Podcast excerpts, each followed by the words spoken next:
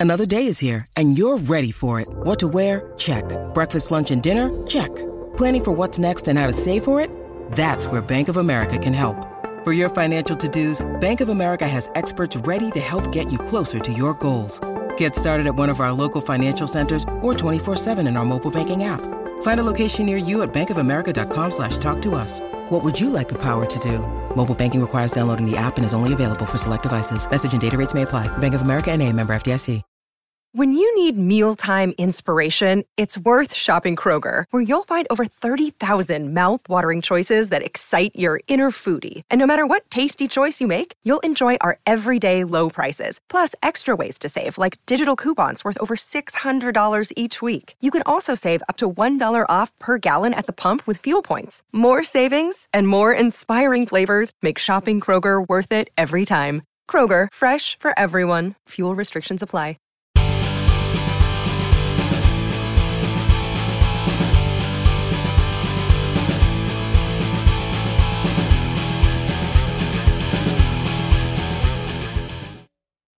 Coaches across the country used the coach pad this past season to be more efficient with their scout card prep on the weekends as well as when out on the practice field working with their scout teams.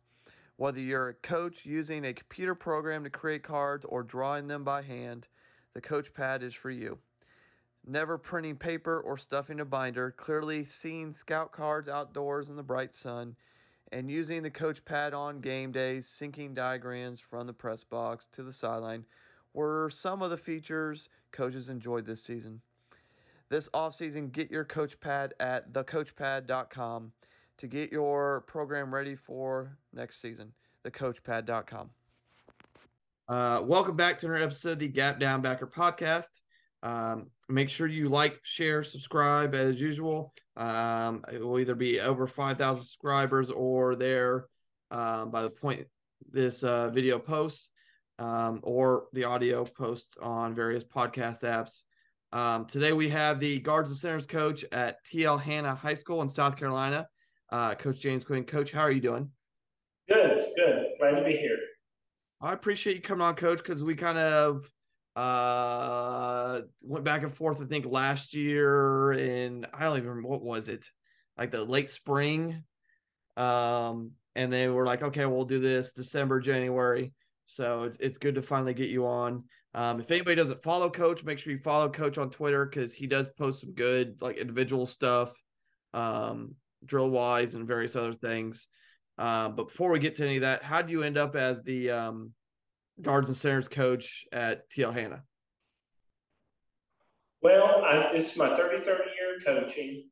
Uh, mostly that coaching uh, up until 2013 has been on defense uh, at a lot of small schools. I wanted to uh, uh, try larger schools, so I applied for a job at Tucker High School in, in Atlanta as an offensive line coach uh, and got that job. And uh, after three years, retired and moved to South Carolina. And uh, ended up with the Guards and Centers job there for uh, Jason Toad uh, at TL Hanna. Now, now, what was that kind of transition like for you from being a primarily defensive coach throughout your career to an O line coach, especially someone who's been around the wing T and been involved in the wing T in one way or another over the past 30 years? Well, and it's kind of strange because mostly I've been on uh, defense, like I said, but mostly it's been in the secondary, outside linebackers. But uh, had a desire to go to the offense, learn the offense after, I guess, 22 years of defense and uh, the coach that I was working for uh, let me do the uh, tight ends, and then he, I did the running backs, and then eventually went and did the uh, offensive line at Tucker. Uh, I don't think it's a big change. Coaching is coaching. If, if you know, it, it's it's kind of like teaching. If you can teach, you can coach, and if if you understand football which I think being on defense has really helped me offensively. Uh, knowing what defenses are going to do and understanding what they're trying to do to you, I think it's really it's really helped helped me as an offensive line coach. Okay, and, and I mean, especially with understanding the coverages and linebacker play, does that seem? Do you think that's probably was more beneficial than maybe knowing being a long time D line coach? Yeah, I was. I was when I was uh, running backs coach. I was also passing game coordinator, and you know, know being able to understand coverages and linebacker play that helped there. But as just the offensive guards and centers coach, knowing defensive techniques, being a former defense coordinator, I understand what you know what a three front, odd front, bear front, all those fronts, and what they what teams want to try to do with their defensive line. So that has also helped me. I don't I don't get into the as an offensive line coach. I don't get into much about secondary anymore, and and you know linebacker stunts. I have to you know worry about that, but you know, and and and that's been somewhat of a challenge, but. Uh, uh, I feel as though my, it's really helped me defense. It really helped me offensively, And and I encourage anybody to coach both sides of the ball. Or after you've been doing one side of the ball, try to, if you have aspirations of being a head coach or whatever, you need to learn both sides of the ball. Yeah, I agree. I think there's a lot of coaches who just learn one side of the ball. And I'm not saying that's necessarily a bad thing, but I mean, you see, especially at the high school level, when it's not always easy to get quality assistants or experienced assistants, especially nowadays.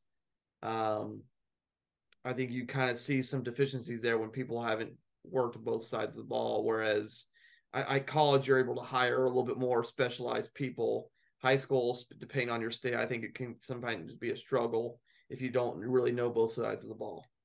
Yeah, yeah, that's that's true. Especially in defense, you need to know you need to know what the offense is trying to do. I I always agree with coaches is if you're a defensive coach, go to offensive coaching clinics you're an offensive coach, go to defensive coaching clinics. Unless you're a new coach and it's it's you know where you get good drills from from people. I remember the best offensive line coach I went to see was uh, Paul Alexander, who helped me tremendously. Who was old Cincinnati NFL coach and uh, helped me tremendously on on pass block. And I used his, his techniques for guards and centers, especially pass blocking, and he made it so simple and made it so easy. And where, where my kids, I feel like we do a good job of pass blocking and, and you know getting things like that from him has really helped me. Good. Now, now, I mean, you, have mentioned your your wing T coach, a long time involved in one way or another uh, either whether you're on staffs that run the wing T or as you kind of made the transition to offense, being a wing T coach. I mean, um, why why is your focus been on becoming a wing T offensive line coach instead of saying some spread uh, um, line coach who pass sets 90% of the time, or even just like a, a spread coach in general? Why is the wing T what you guys do, what you like to coach? Why why the wing T? T people kind of stick together, you know, and we, yeah.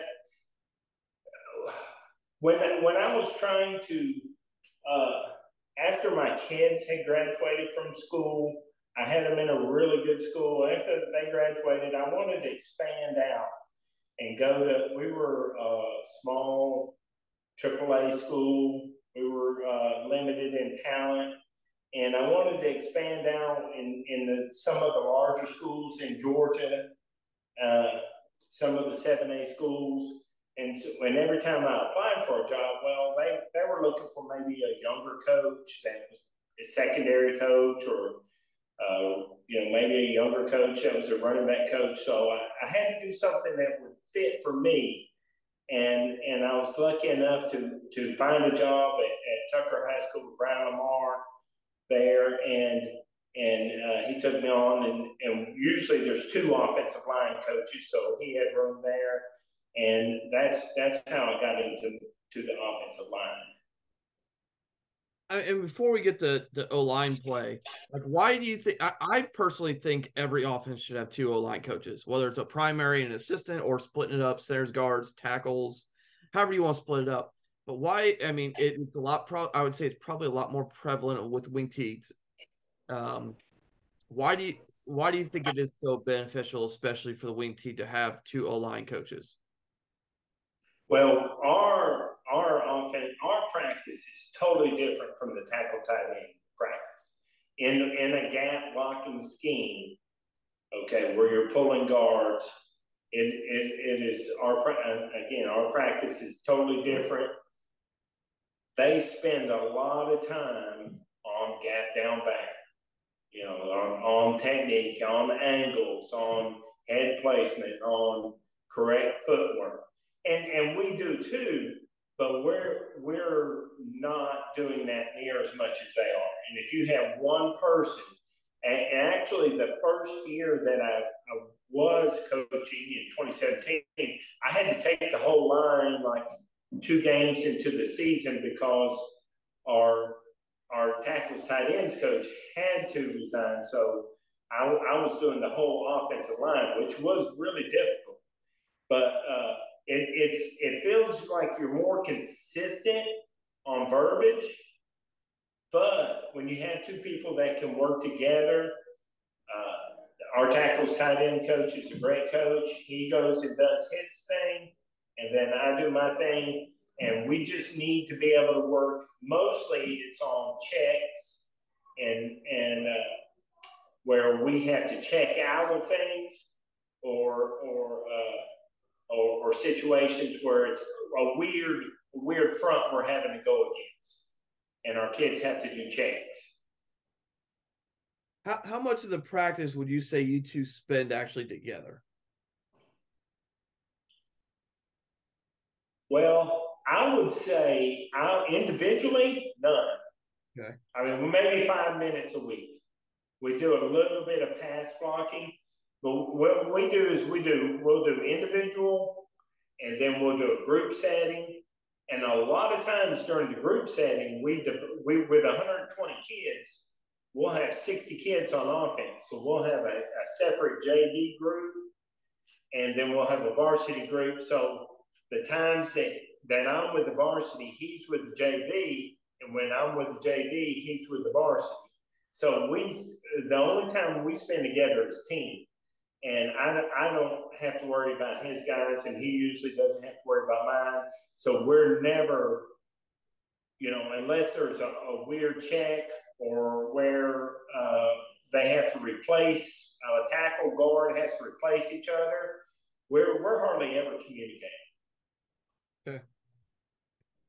Now, I mean, for for I mean, obviously, transitioning there, that's kind of how you've done. Has that has that how you've always since you've been an O line coach or been with wing T staffs? How that's always been with the you have two coaches, but they're always apart, or have you been with staffs where they're still together? Yeah.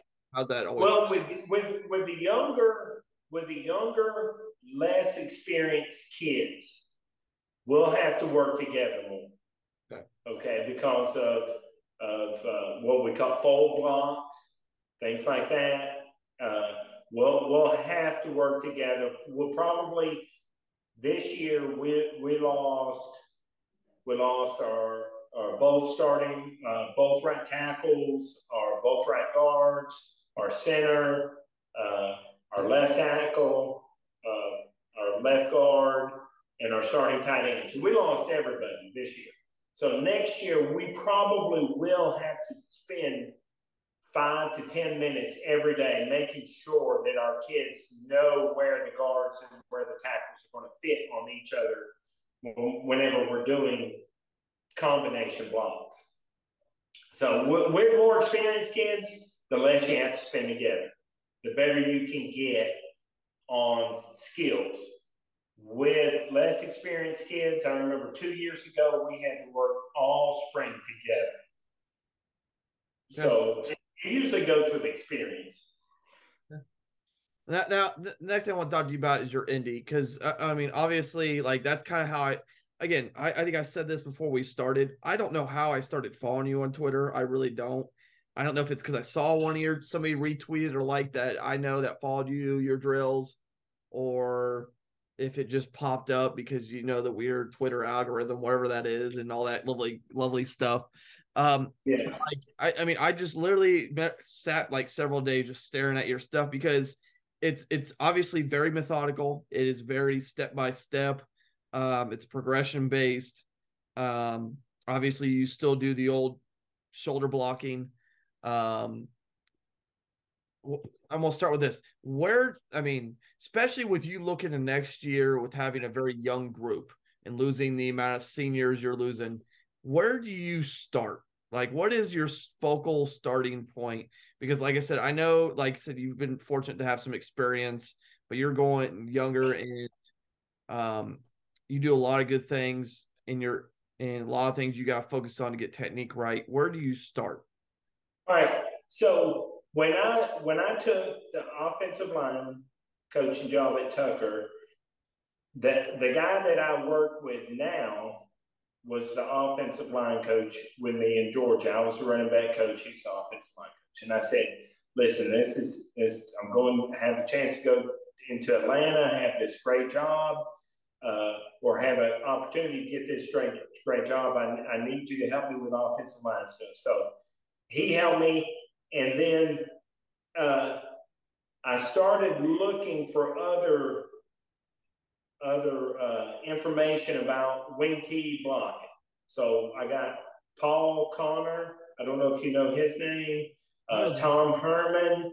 Uh, their wing T shoulder skill uh, blocking uh, uh, coaches. Both of them are retired now, and so I and you know I got DVDs and and got their uh, progressions on on installs and and so I've been doing mostly what I learned from them, okay, and then learning as I as I go.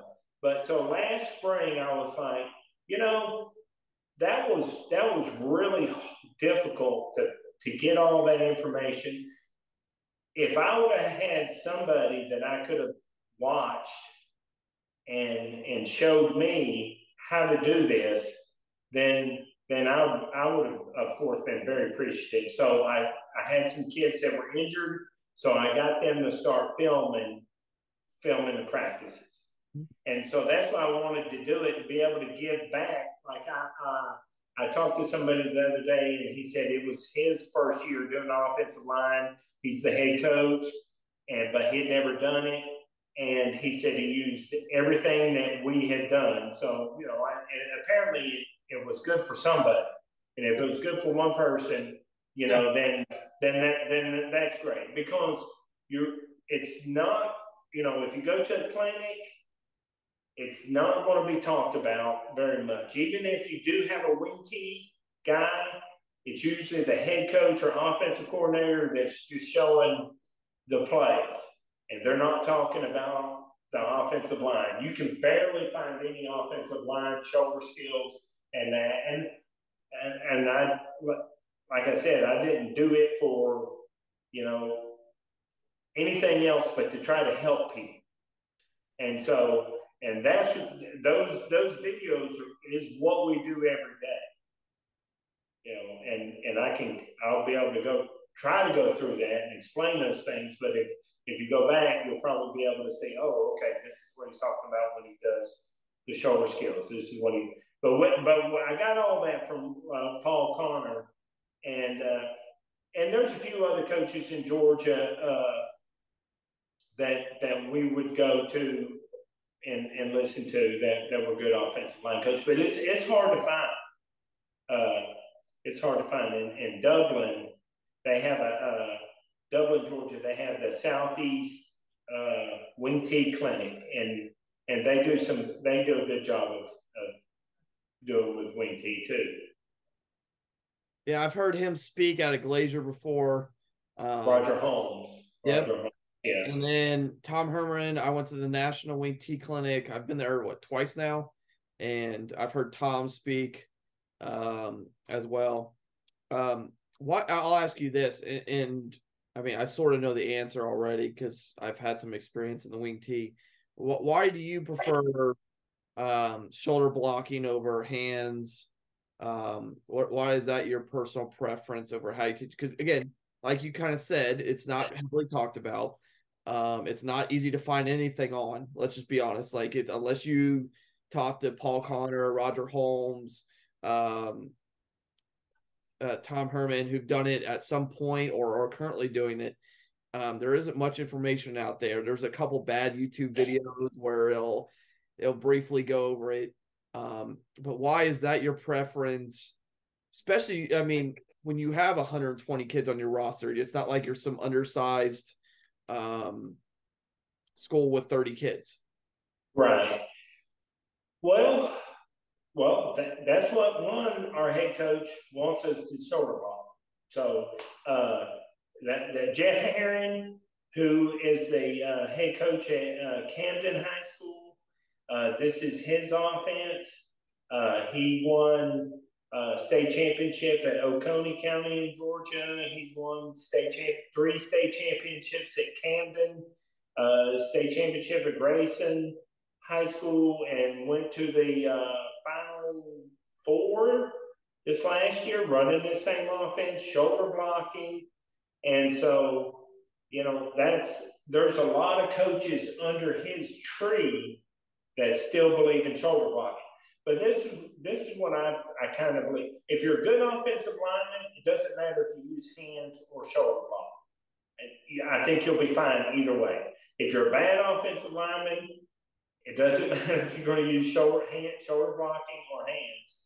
You know, it's it's what the coach feels most comfortable teaching, and that's what I feel most comfortable teaching, and and what the head coach of, of course wants.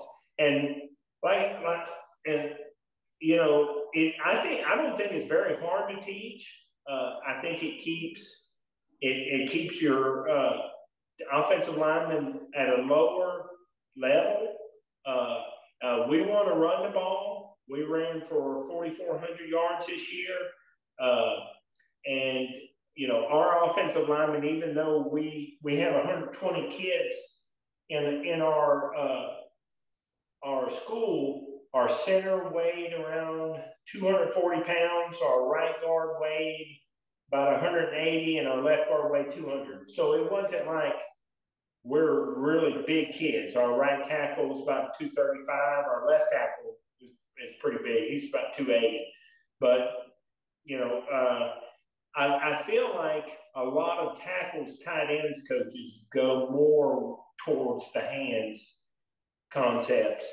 If if they have good good offensive tackles, it's easier for them to, to teach hands. But I I like I said, I'm I'm not that experienced offensive line coach, so I just kind of go with what I, I feel like I've learned the best. Okay, no, that makes sense. I mean, again, kind of to your point, you have to be coach what you're comfortable with. Yeah. Uh, otherwise, it does it does nobody no good. Um, after you get done with stances, um, what is the first drill you're going to do? Like, what we're going we're going to work on on what we call shoulder skills. Okay. So we're we're going to put our kids in a six point stance, okay, and we'll we'll do a six point fit, and and so we'll we'll have the kids down, and it's we, we'll have and you can see on the videos we'll we'll fit on the bag where our fist is is on our our uh, our chest, and we are fit in and and our uh, our arms are uh, parallel, and our our neck is squeezing the bag. So reason a lot of people do say that they like shoulder block, they do shoulder blocks, it keeps your head out of the game. Because we don't use our head with our hands. We're always shoulder blocking. So we're going to fit a six point fit uh, with both arms, and we try to get the kids to help coach arms parallel at, at a 90 degree angle and and then our, our neck squeezing the bag, just like we would squeeze the, the body of whoever we're blocking. And then we'll do a fit with the right shoulder, fit with the left shoulder. And then we'll, we'll go with the six point hits where arms, I'll, I'll call out set before they hit, they fit the bag and then they'll have their arms back and they'll attack the bag and, and get into that fit arm position. And they'll do that with the right arm, do that with the left arm, and then and then we do something where we go a little bit quicker at the six point stance. We'll go right, left, right, and then a left, right, left. Okay. And after that, which you know that's that takes about almost, I would say, probably three weeks to get out of just out of that. We'll we'll go into where we'll have our uh, our right knee down and our right arm back. So we'll we'll have we'll be in we'll be kind of in a in a stance where, where our knees down and we're we're on our left foot and we'll attack the bag and then we'll start driving those bags. Okay. No, yeah, you know, I actually, I, I'm just kind of just scrolling up just so for my notes purposes through your Twitter, and it literally it's that it's literally the I think the left right left drill, then it's your your dry drills, your knee drills. Like I said, I mean, you have it in pretty, pretty, pretty same order as you're talking. Um, and, and I mean, how do I want to word this? Um, you said it takes three weeks there to progress. Now, obviously, you're doing other drills besides that than that for three straight weeks. Yeah. So Uh, um, but like with that progression, how does it? How I want to phrase this? Instead of three full weeks, does it does it depend on the group of kids, or is it usually pretty consistent on how long it takes for them to develop those skills? Like this year, when you had a more experienced group, did you get out of it a little quicker, or so forth? So in in those videos, we we divided we divided 120 kids up into two teams. Mhm. Okay, and so the two so one day, one day, one team would be on offense, and the other team would be on defense, and so some a lot of those kids you're actually seeing in those drills are defensive players and JV players. We go 10 through 12. And and a lot of those kids that that you see in those drills, they never even played in a varsity game. There's a couple of them that, that were that were uh, varsity starters that I tried to get in there. But so that's why the progression takes so long. Okay. On, on that. And we start we start practice in March. We have open season in March in South Carolina where you can practice and without pads. And then during the school day on Tuesdays and Thursdays, our our uh, high school league does not uh, does not control anything you do during the school day. So we have helmets on. We don't go in shoulder pads. Uh, we do if we need to during the season but uh, we we're going helmets. So we're getting, and we we have our kids in there from eight ten to ten o'clock, or ten actually about yeah they leave about ten, so we can practice them up to about nine forty five on Tuesdays and Thursdays. We'll work out Monday, Wednesday, Fridays, and on Tuesdays and Thursdays we'll we'll start practicing in March on that. So that most of those most of the, the drills that you're watching are March, April, May, which is in school. And that's so it's it's very beginning, very basic drills. That one of the other things I want to hit on that I really like that you were doing, um, just especially with a lot of your drills, you would have them take. I, I it's not necessarily bird dog, but sort of bird dog. Um, you'll have them take a step, come back, take a step or or two steps again, and then you'll have them just fully run through it. What now? I'm it's not full bird dogging, but what is the um? I just lost the train of thought on the word. Um, thought process for doing that.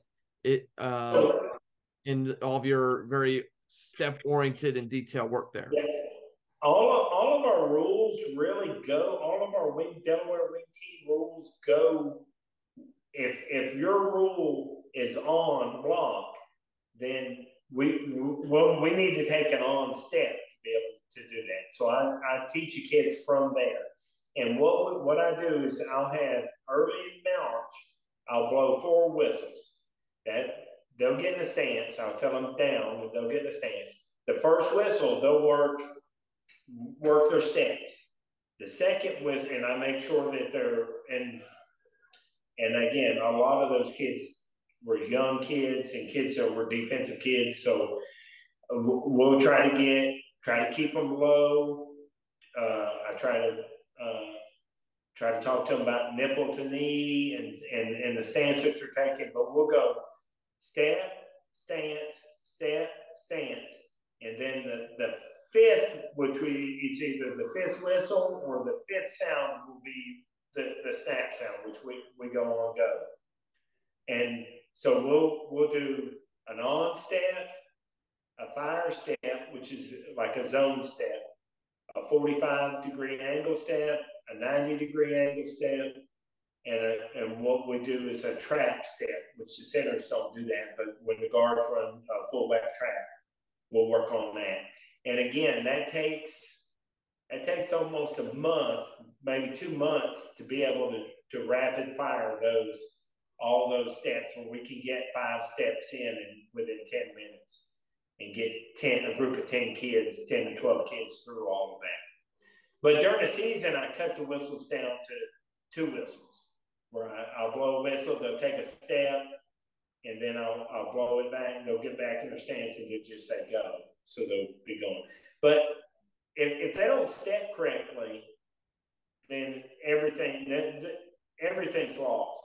If they're going, if they're stepping, if it's a bad step with a, with a, in the wing T, if it's a bad step the offensive line, they won't, they won't make the blocks, especially the smaller guards.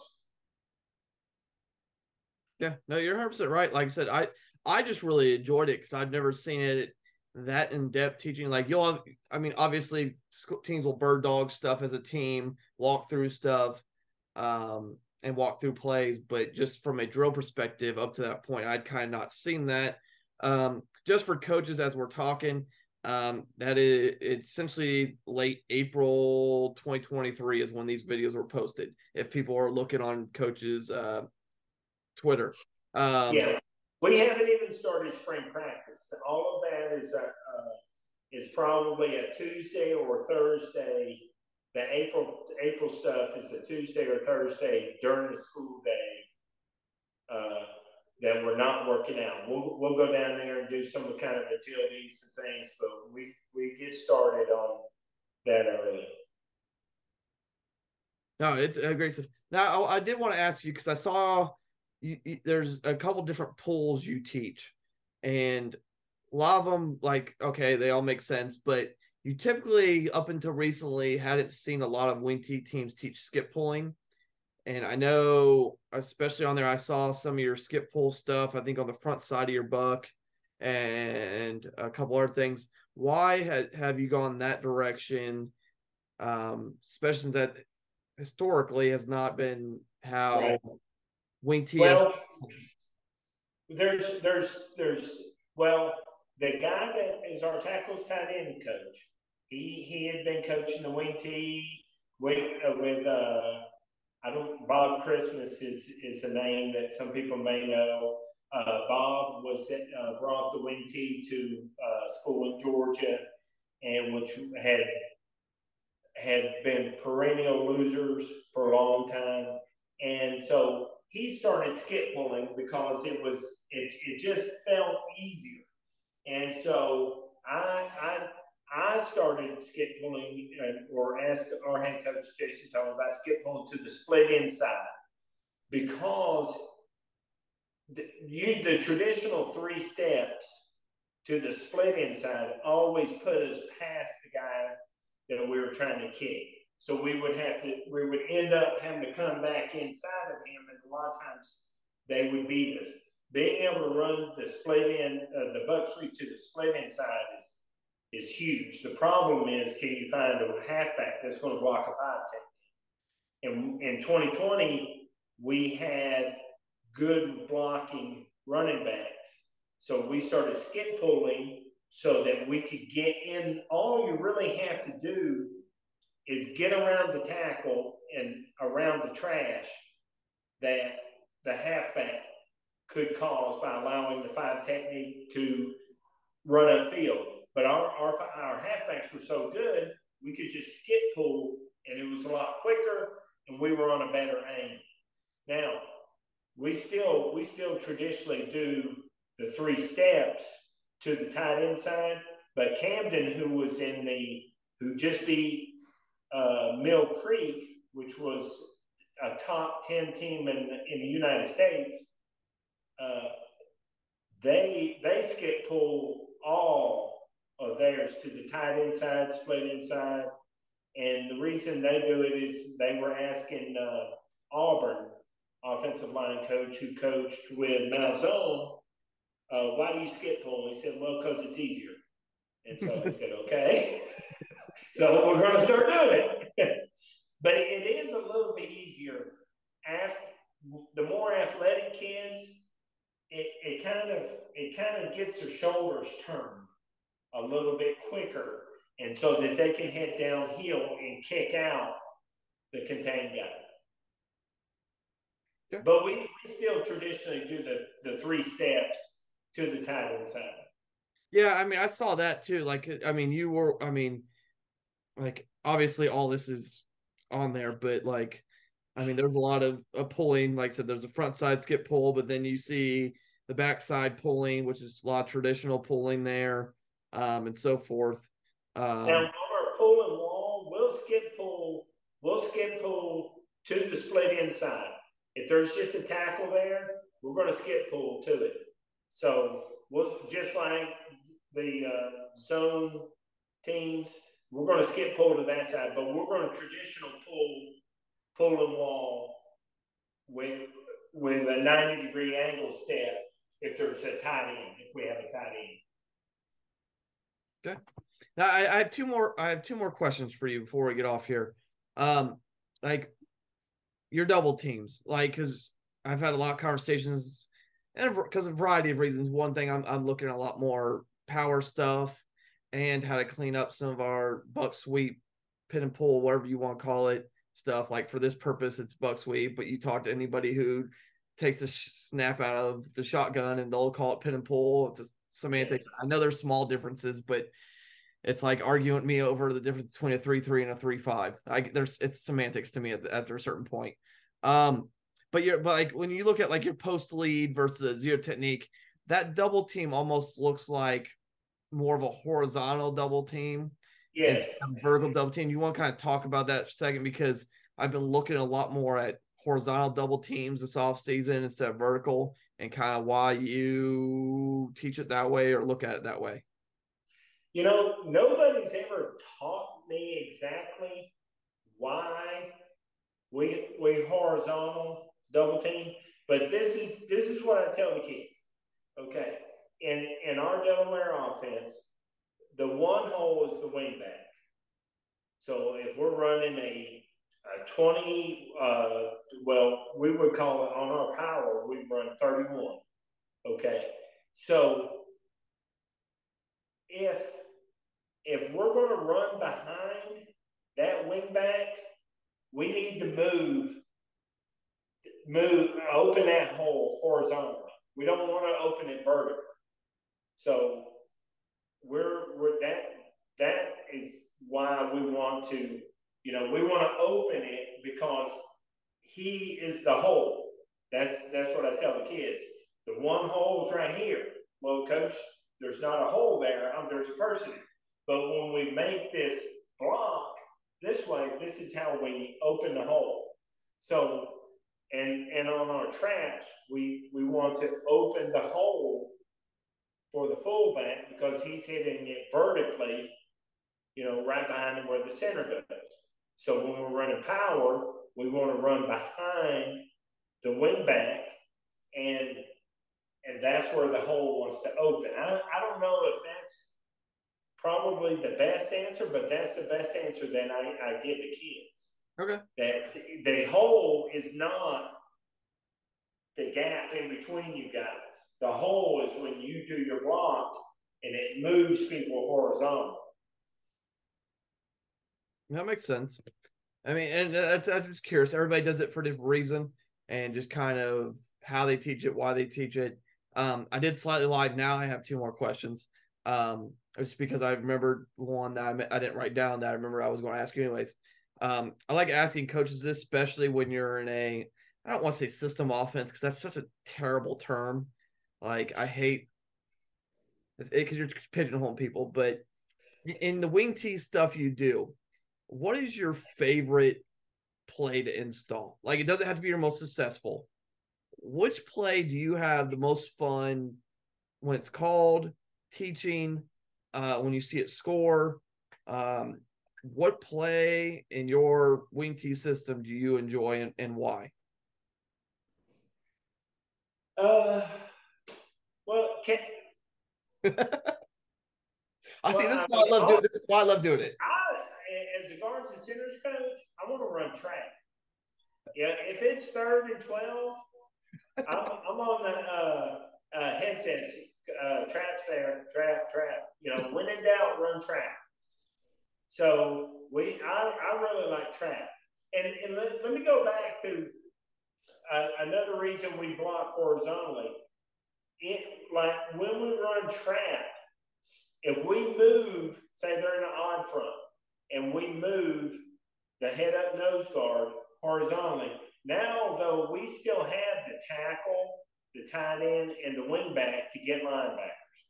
You know, so we don't have to worry about Yeah. the only linebacker we have to worry about is the A gap line, backside A gap linebacker. And if we if when we when we work the horizontal the block, our center is just posting up the, the nose guard and he'll look backside. We work on that. He looks backside for the backside run through of the linebacker. So, uh, you know, a horizontal blocks, we have the extra people there in order to pick up linebackers instead of having to, you know, like double team drive and then one of them, whoever needs to come off to the linebacker comes off. We've already got three extra guys coming off to the linebackers. Yeah. Uh, but I do like trap. You know, when in doubt, run trap. I know our, our JV coach. Uh, you know, uh, he he was his first year. He's a young guy. It's his first year calling plays, and it was like fourth and twenty, and uh, on one of the JV games, and he called trap, and the kid ran for a touchdown. He said, "Coach, I learned that from you. When in doubt, run trap." fourth and twenty. You can't, and, no, and nobody's looking for trap, but we work hard on trap. The the like when we get out of our steps, we have a three three day progression that we go through. So like on Monday, we'll do we'll do buck sweep, and then we'll go to trap, and we'll go to midline. And you know, I tell our kids we make our we win our games during this trap time. You know, and it may look very simple. Some of the drills it looks very simple, and and that's the very beginning of trap. But when we're working in August, it is full speed. You know, people are moving around and they're having to make calls, and it's it's really it's really fast. And and you know, uh, the kids are having to go hard. Whereas some of those drills, it's it's one at a time. Yeah. When when when we do trap and we do our plays under there, we have the, the center and both guards under the chute, and either two or three dummies in front of them and we're we're going as fast as we can go. Okay. Now I'll say two things on that. Um, back to your not worrying about linebackers. I've found the more I talk to people about horizontal double teams, because of the horizontal double team, and especially since a lot of teams when they run horizontal double teams, it's more of an A gap play, anyways. Um, linebackers are just overrunning the play because they're because they're taught pull is probably a wider play most of the time outside trap. And just with how it, it just the berth it opens up in terms of gap if you get a wash like you're supposed to. And two you sound like me my last year at fairborn as an assistant we, we were a wing t team and i would constantly chirp trap uh, especially when i would go down after we were done with varsity film to our saturday jv games and i would just chirp at our at our um, jvoc to just run trap constantly and and it's just hilarious. I joke with them to this day about it. Like, and there's a lot of times third and eight trap, like, and, and you get it, and like, it's just funny. Um, as a wing T coach, that is usually the response, and it's just hilarious. Um, yeah, you're right about them overrunning because uh, if you watch our pull and wall drills, we're, we're going to pull and wall look inside because that's what good teams you have to be able to do against good teams. They're going to scrape that backside linebacker or frontside linebacker is going to scrape off that tight end, and he's going to fit right there. But a lot of times, our, our backside guards, they're going to kick also. The front side guard's going to kick, the back side guard's going to kick, and then boom, it's it's wide open because people are overrunning the play. All right, and then my last question for you is, is, is we mentioned at the beginning. I mean, you have over 30 years of coaching experience um, and and to be honest, in two of the better football states, like I mean, you look at at the short list of high school coaching and coach. I mean, it's Florida, Ohio, Georgia, South Carolina, Texas, California, and Pennsylvania are usually on that short list of states with talent and coaching and um, so, as somebody who has that experience in both South Carolina and Georgia, and longtime assistant and coach of the wing team and coaching defense, um, do you have any words of wisdoms, thoughts, anything for young coaches, um, whether it be position coaches, head coaches, doesn't really matter. Just anything uh, kind of part your 30 years of experience um, onto younger coaches? Well, you know, there's always something to learn uh, like, like I said, try to try to watch as as much videos as you can. Try to, you know, I know the time, the day is a lot shorter than it was 30 years ago. And but try to go to as much clinics as you can. Try to watch as much as you can. Uh, try to be flexible. Uh, don't get don't you know pigeonhole yourself into one position. Learn to coach other positions and and learning to coach other positions is like a new life in coaching. And after uh, you know, twenty so many years of coaching just defense, I, I either needed to get out or needed to you know get on offense and, and try something new. And and don't worry about you know whether you're you know an assistant coach has as much influence over his his young men and is, is as much as in, as important as you know to the team as the defensive coordinator or any other any other coach. Well, coaches, a follow this man on Twitter. Like I said, he posts some good stuff. Um, I'm assuming he'll yeah. post more stuff. Yeah, go go. Uh, I, I I try to post as much as I I'm allowed to post. so I'm yeah, coach gets a little nervous. He says, one, I'm interviewing for another job, and two, he doesn't want anybody to know what we're doing. But you know, so uh, but it's at Coach Quinn one. And if you have any questions, you're I'm always welcome to try to help you. Oh yeah, Coach. Coach Stone, Coach Stone is going to be in Indianapolis uh, clinic. He'll, he's going to also speak at Charlotte Clinic but he'll be up there in Indianapolis, and he's doing five sessions. Okay. So if uh, I don't know how how far that is from you, or you know some of your friends up there, um, maybe maybe a little bit closer to him, but he he he does a great job. And he's going to be Coach, I will be in Indianapolis tomorrow. It is way too close. Um, no offense, but I hate driving Indianapolis. It's not anything wrong with Indianapolis.